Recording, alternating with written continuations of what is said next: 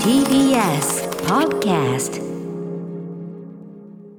時刻は6時30分になりました。7月23日金曜日。TBS ラジオキーステーションにお送りしているアフターシックスジャンクションパーソナリティは私ライムスター歌丸です。本日は TBS ラジオダイレクトスタジオに出演、えー、参上して出演しております。そしてはい金曜パートナー TBS アナウンサー山本貴明です。ここからはいつもの週刊映画辞表ムービーウォッチメンは、えー、オリンピックお休みというわけではございませんが ちょっと今週仕事が忙しくてお休みさせていただきまして、山本貴明アナウンサーが風土描写そして食事シーン、まあ、喉を通るもの全体ですね、えー、こちらから映画を語るイートムービーウォッチメンお送りします。それでは山本貴明アナウンサーお願いします。やりますか食べますか。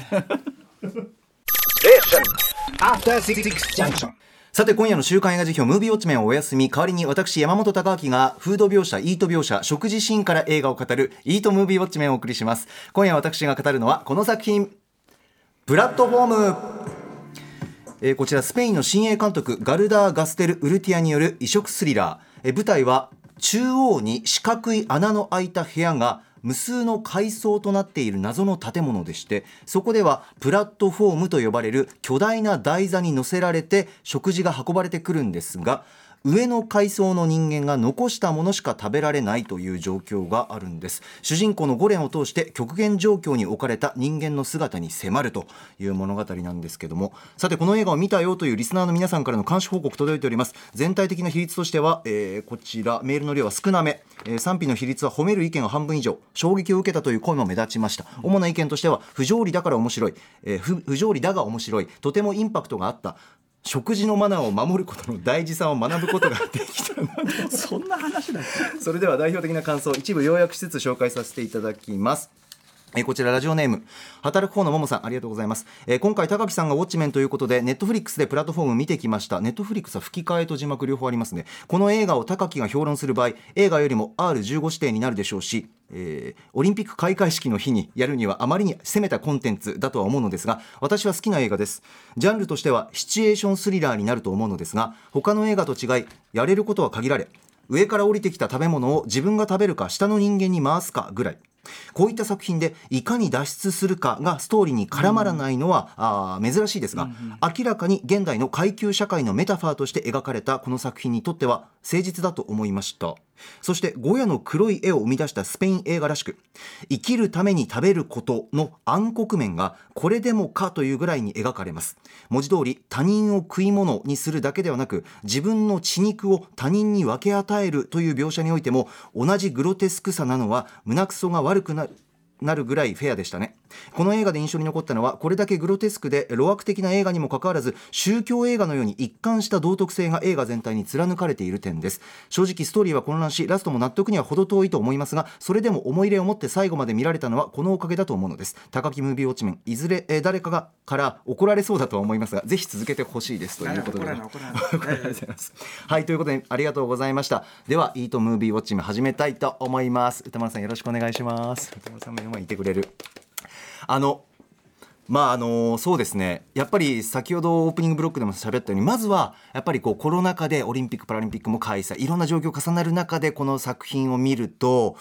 なんかいろいろ思うことがあったなといいとの別としていいとは別としていいとシーンは別としてやっぱこのこの状況としてはこのなんていうんですかね、縦長の建物で、まあ、コンクリート打ちっぱなしの部屋が何層にもなっていてその中央に四角い穴が開いていて、えー、巨大なコンクリートの台座がどんどん上の方からだんだんどんどんどんどん下の方に下がっていくとそこに台座目いっぱいに豪勢な料理があ盛り付けられていてそれを上の階の人から食べていくということなんですけど一番上の階が0層0層って言われてましてそこから下に降りていくこ,、えー、ことによって1層2層3層とずっとつながっていくんですけど一番建物の上にいるのは管理者。でそこに使えるコックたちが料理を作っているとそういうシーンがあって。でまずちょっと思ったのがえそこって思ったのがあの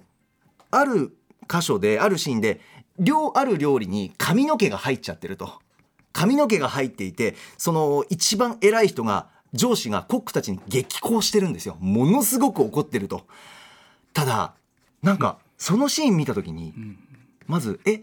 そこでそんな怒るんだって思ったんですよ。そのプロ意識よりもっともっと下の階層で大変なことが起こってるのにそこで目いっぱい怒ってそこを正そうとして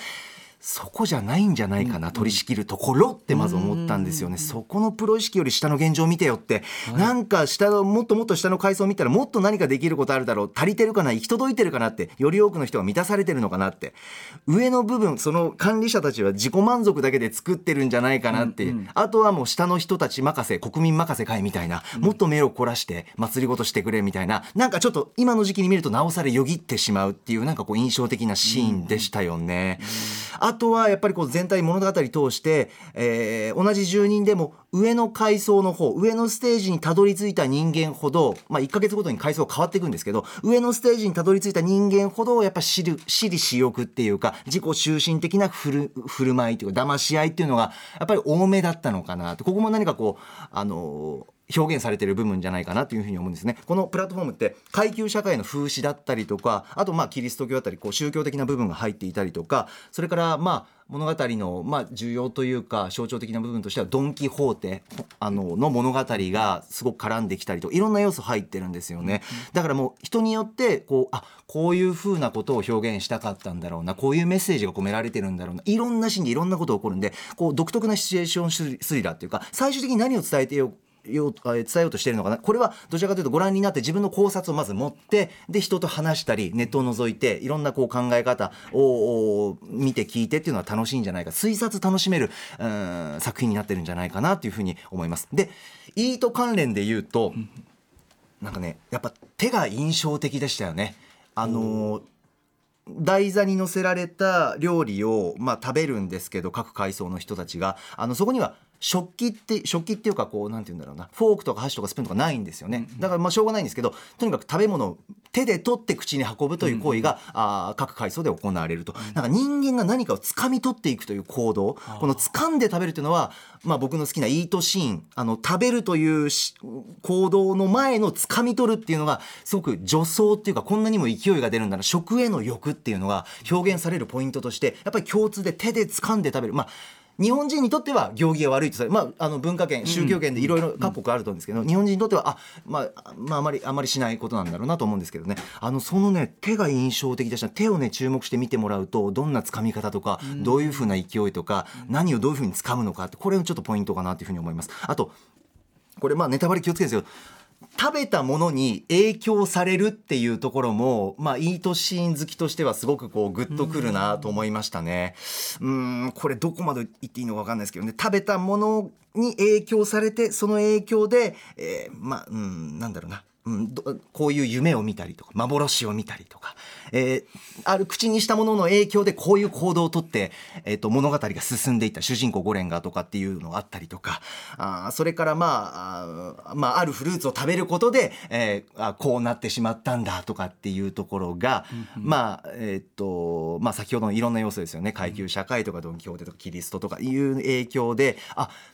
食べて食べたからこそこのアイテムを手にしてこういう行動をとってるなっていうのがその関連性っていうのも探してみるのも面白いんじゃないかなっていうふうに思いますで個人的な見どころといっては何といってもまあいい年なんですけどまあネタバレ気をつけますけどえっと、どうしようかな。も、うーん、どうしようかな。えっと、物語の、まあ、これ、一番最初に食べ物を口にする人と、うんまあ、言い方としては、まあ、その後半で食べ物を口にする人のなんか違い落差が僕はグッときたんですよね。うん。えっと、うん。最初に食べる人は上の階にの方の階にいる人で最後に最最後の方に食べる人は下の階にいるんですけど具体的に言うと最初に食べる人はおじいさんで、で最後の方で食べる人はあの少女なんですけどこのね比較をするとちょっと面白かったなと思うんですよね。このねまあどれぐらいっていうのかな？おじいさんがすごく嫌なやつなんです。うん。うん、なんか悪魔的っていうかもう悪いやつを絵に描いたような、うんうん、なんかこう誘人に支えて誘惑するような立場のおじいさんで、まあ、打天使的っていうか。でねそその少女の方がやっぱりこう純粋さだったりとかなんかこう人の希望になるようなそういう立ち位置のお人間でして、でまず映画内で最初に食べるのがそのおじいさんあの鳥まがしっていうおじいさんなんですけど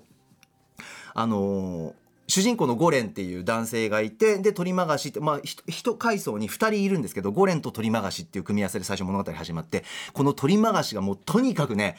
物語最初に食事をする人物なんですけど癒やし。いもうこの鶏回し癒やしいぐらい食らいつくチャーハン骨付きチキンこのワイン。このねおよそ測ったんですけどおよそ2分間のイートシーンがもう。もう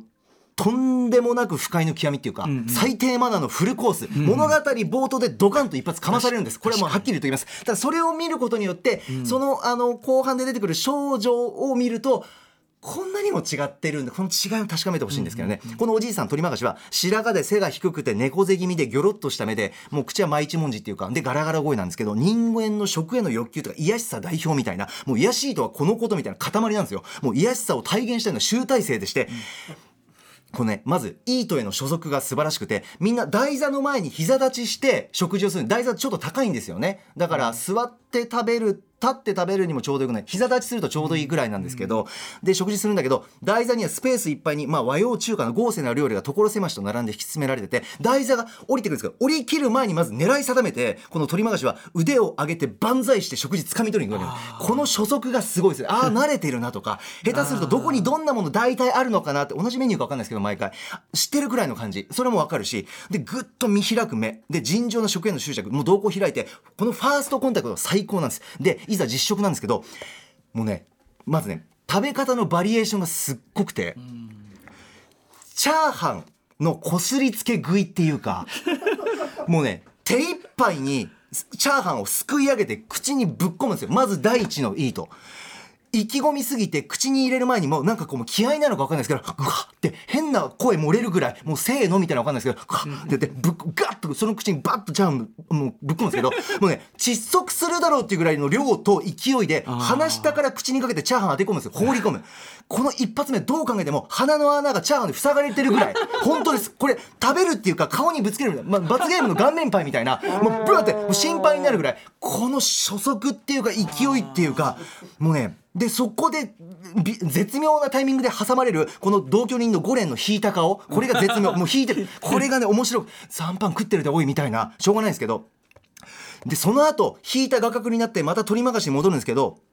これでね、また右手で掴んだチャーハンをまずはあの口にぶつけるんですけど、その後に左右になぜかスライドさせるんですよ。このチャーハンこすりつけ、意味がわかんないですけど、スライドするバーバージョン、このね、バリエーションもね、なんかね、イートバリエーションとして好きな、あ、なんか左右にこすり、すりつけてるで、みたいな、引いた絵で、すごい。で、その後に、このシーンでいいのはおよそ2分間なんですけど、チャーハンのわしづかみからの頬張りとか、チキンの、お骨付きチキンの骨割りからのかぶりつきみたいな、一連の動作をこう手元によった映像でメニュー紹介きっっちりしながら、音も豊富に、もう人によっては気持ちいいと感じる音 ASMR 的にどんどんどんどん見せていくんですよね。だからチャーハンと骨付きチキンどんなものを食べてるのかよくわかるとチャーハンはグリーンピース目立ってたんで、まあ、比較的スタンダードなものなんですけど具材も細かくて、まあ、ピラフの可能性も高いんですけどなんかチャーハンパラつきがある。骨付きチキンは手に収まるくらいのコンパクトなサイズ。あわかる。あありがとうありがとうと思うんですよね。すごくあのありがたいんです僕イート好きとしてはね。でざっとこうチャーハン掴む音とかミシミシっと骨が割れる音とかは荒い鼻息とかむしゃむしゃ咀嚼音とかテンポよく ASMR 要素もてんこ盛りということなんですよね。であとこの鶏まがしがあ信頼できるなと思ったのがとにかく腹にたまるものをチョイスしているという部分ですよね。やっぱり米肉、調べたら、この最初の冒頭では米肉、米米肉みたいな。で、最後アルコールみたいな。最後ワインなんですけど、で、ラッパ飲みして、ああの、瓶のまま。で、最低なセリフと行為で締めくくるんですけども、このね、あのこのいいとこもなんと、何回か、あの食事のシーンチャンスが取り任しにあるんですけどとにかく毎回炭水化物と肉ばっかりですでアルコール。なんか腹に溜めてやろうと。生きること食べることのその欲をやっぱむき出しにしたメニュー選びっていうこと。それからアルコールをくれと。で米だ肉だ酒だ他はいらんという分かりやすいスタイルなんですよね。なんかねこの人物がよく分かるようなチョイスを徹底しているということ。それからなんといってもこの振り回しはいいとしながらのとんでもない喋りの速さ。これはね、ぜひ字幕バージョンで聞いていただきたい。地声で。これはねアナウンサーというこの職業を私しながらもびっくりするぐらいの速さだったの。言っときます。ものすごく行儀は悪いです。不快です、ただ漫画みたいに頬に米をつけ続けながら、食べかすつけ続けながら口から鶏肉はみ出しながら口いっぱいに頬張りながらとにかくびっくりするぐらい早口なスペイン語なんです。これね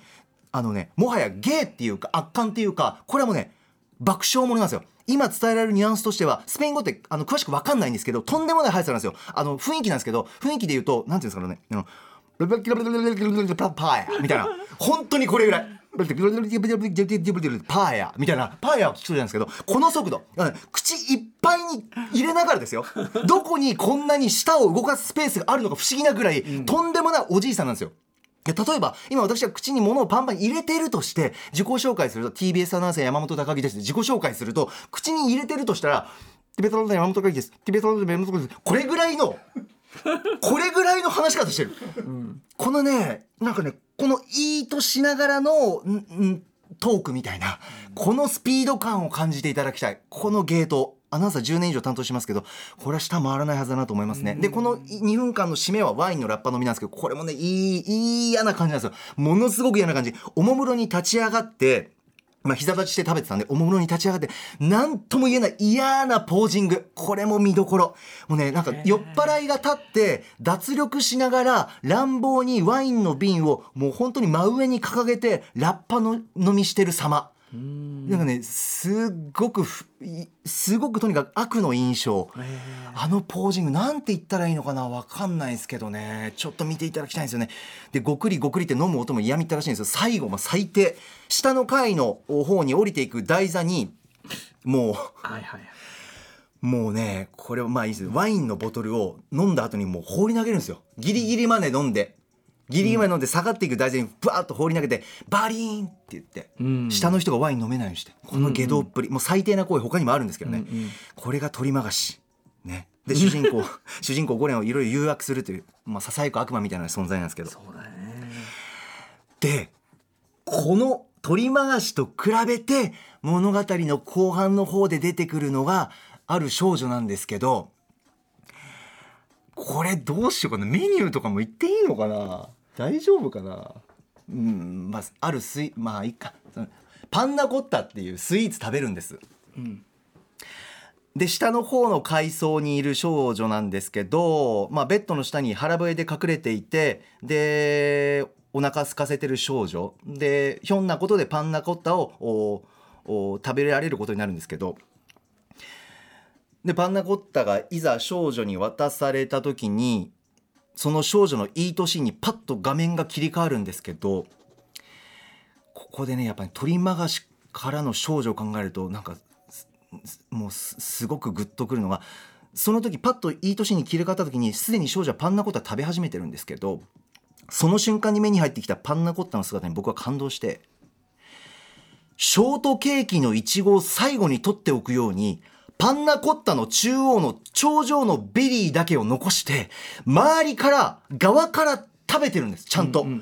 イートシーン好きとしてはここにグッときた。それまで上の階の方上の方の階の数々の大人たちが食欲むき出しで料理をむしり取って散らかしてあれこれ構わず食べていた中で食と向き合うっていうよりはもうとにかく俺の腹満たしたいっていうような掴み取って、そんな中で少女はベリーをちゃんと残して周りから食べ始めてると窮地でもこの垣間見える食べ方の好みこの下の階の下の方の階であ出会うこの純粋さこの童心これはねそれまで地獄のような集体の数々を見てきたこのまあ視聴者としてはですねこの集体の連鎖からの素敵な緩急っていうか素晴らしいとこのパンのコッタ一瞬映るんですけどここをよく見てほしい。添え物のお菓子のなんだろうな皿にあるパンナコッタの横に置いてるトッポみたいなお菓子でいうあの棒状のクッキーもちゃんと取ってある可愛さ、まずはパンナコッタの側から食べてる。あいちごを残しておくタイプなんだって、なんかねこのピュアさにああそういう存在なんだなって感じるいいとシーンなんですよ。ここの少女のいいとをねぜひ見てほしい、これはたまらんです、いやすすいません、なのであの僕のいいとシーンでここはっていうのはこの2ブロックですね。これは絶対にはい。歌野さんいかがでした？あ取り回しええ。とその少女ってことそうですねはい。少女のそれはねそのピュアさってもそうだし、まあだから人間性とか人間の尊厳とか、そういう象徴だったんですね。そうなんですよなるほどね。いやーそういうことでまあちょっとたくさん語りたいんですけど、えどうしようかな？もう一つ言っていいのかな？あとあと2分分2しかな分ぐらいですよね。2 2、3分ですよね。ちょっと他にも喋りたい作品があるんですけど、どうしよう。あ、あ情報が入あちょっとですねニュースが入りましたねこちら。すいません。次の作品行く前に、えーここで関東地方の停電情報をお伝えします。東京電力によりますと栃木県佐野市で午後6時過ぎからおよそ2310件が停電しています。午後6時過ぎからおよそ2310件が栃木県佐野市で停電しています。最新情報をまめにチェックしてみてください。以上停電の情報をお伝えしました。はい。ちゃんとその情報も入れて。すいません、えー2分だからそのね 2, 2分の間にまあっていうかもうそんなこと言ってあちょっと時間ない、うん。ちょっと今度に取っときます。取っとこうよ。え歌丸さんいかがでした？いや面白かった歌丸さんと喋りたかった自分で喋っちゃった。ごめんなさい。喋りたかったのいやいにやいいんだよいいんだよ。聞いてくれたから。え違ういいんだよいいんだよ。うんいいとウォッチメンだから。まあ今でもね、うん。見てほしいなっていう作品ではありました、改めてね。ちょっとでも見直したくなりました、やっぱりね。そのさまざまなディテールのとこ。ろやっぱ鳥曲しはね。鳥曲しとんでもない。鳥鳥曲しはちょっとこれだからネタバレにならないように言うならば、はい。この後その主人公主人公にこの世界のことを説明してくれる、ある種こう狂言回しっていうか、はい。あの序盤ではそういうあの役回りじゃないですか、ええ非常に便利な役っていうかね、なんだけど同時にそういえばその彼の言うことに従って世界を知っていくしかないわけで,、で彼の言うことって基本的にはでも理にかなってるんですよ全部。超合理主義者。だからあのーこうやってやれば生き残れるからってことをある意味主人公に、まあ、親切に教えてくれる風でもあると。はい。でそんな合理主義者の彼が一個先その、えー階層が変わった。ええ。最初のって言ったところは実はそこそこいい階層で。いい方そこからより悪くなった時にどうすれば生き残れるかというところで彼が取る行動が仰天で、はい、だし同時にそのねまあ、先ほどメールにもありましたけど、ええ。あのーまあ、ちょっとキリスト教的な、はい。あの象徴性みたいなもん。でもひすごい嫌な感じのそれをこう象徴を塗り込めてるところもあってとかね、そうですね。あーあったし。まあでもとにかくそのあの鳥曲しのねあの食い方のそのバリエーションの数々させる読み解きのこの細こ事細かさにびっくりしませんね。偏りがあっていつもなんですけど ちょっと個人的にはそう思うというはい、感いやでじでしたね。も僕もこれすごい面白かったです。あの当時もねあの推薦メールとか結構来てましたけど、ええ。あのこのタイミングですごく見れてよかったです本当に。ね、はい、ぜひぜひ皆さんこちら、あのー映画いいと目線でもウん。ォッチしていただけたらなというふうに、まあ、イートが本当にね中心にある作品でもありますし、はい。実際のところそこに本当に細やかな演出もいっぱいあったと。そうですね。ちなみにこれあのイートウォッチメン、えー今後ともですね、ええ。まあ、あの折に触れお願いしたいのであい。やいやありがとうございます。なので取っといてください。タイミングがあれば。うん、はい。いろんなネタは取っといてください、あのちなみに言うと「聖なる鹿殺しええ」という映画、それから「ザ・バニシング」消失、この2つはねちょっとまたいいとウォッチメンしたいな。バニシングはあれですね。あのー倉部さんのねお父様の原作、そうなんですよ、はい、オランダ映画、ね。はい。恐ろしい映画ですけどね。聖なる鹿殺しはものすごくボリュームものすごいボリュームになりました。ヨルゴス・ランティモスですからね。はい、ザ・バニシングの方イートンウォッチメンはあのちょっと一箇所っていうことですよね。はいすいません。やっぱりヨルゴス・ランティモス。ねいいですね。もう大好き、他の映画も大好きなんです、うん。ちょっと機会があれば、ぜはい。ひ皆さんこちらの映画いいと目線でもウォッチしてくださいはい。完全にねあの一人喋りスタイルっていうかねほとんどね。いやいやもう。いかがでしたかやりきって。ああそうですね。やっぱりちょっと業務的に言うとあの時間との戦いっていうかそれは毎回ねえー今日家でも測ってきたんですけど、あやっぱやったの思う通りにの時間にはならなかった、もっとコンパクトに収まるかなと思ったら、うんうんうん。やっぱ興奮と気持ちでせいてしまってあのさ表現を付け足したくなる。そうそうそうまさに。その、はい。リアルタイムで表現を足したくなっちゃうもんねそうなんですよね、これ僕本当家でやったら10分予定だったんですけど、うんうんうん。倍以上かかってしまってでもやっぱりそのラジオでやる以上は情報性だけじゃなくてその熱の部分がねやっぱり大事なところだったりしますからね。いいんじゃないかと思いますよ。バイクラインになっちゃった。はい。ね。大体ねあの3作ラインナップされてそんなできるわけねえだろうってことだから すいません、うんあの、ラインナップ上げちゃったら僕がやりたいっつって、うん。いやバッチリだったと思います楽しかった。はい、気づきもあるし。あとはやっぱり自分で喋ってても前もそうだったんですけどやっぱりこうなんか細かいところに思いが乗ってしまって。でもそういうね見方も全然あるっていうか。いいんだよなっていうでもそれは武器器じゃんはっきり言って。あそうなんですかね。全然全然、はいうん。まあ、それこそほらあの洋服のスタイリングとか色に注目して見るとかっていうのが一つ全然見方として成り立つぐらいで。特に、あの今回のやつはもうプラットフォームなんてまさにそこに着目しなくてどうするって作品でもあるからあはい。あの作品の根幹にあか、ね、あの当てはまるようなことでもあったと思う。あとプラットフォームと向き合ってちょっと思ったのが僕イート描写フード描写とかで食事中のシーン好きなんですけど何が好きって、えっと、いろんな物語がある中で食事シーンが多めの作品が好きだなって食事が主役だとあんまりあんまりなんだなと思いました、あうん。あー。なんかそのバランス比率もちょっと好みとしてじゃあふっと出てくる方がいいってことなんですかね。そうですね。プラットフォーム好きですけど、うんっていう感じはありました、うんはい。プラットフォームはあとでも何実はそんな多分予算かかってるような作品じゃなくおそらくないと思うんだけどそうですね。なのにすごくあのちゃんとしょぼくなく見える美術とかそうですね。あとその階層がこうあの移動するに従っていろんな人が一個だけ物を持ってきていいって時に何を持ち込んでるかっていうのが 実はこれがまた一つねあの見どころになってたりとかね。そうです。サーフボードのやついたよね。After Six Junction.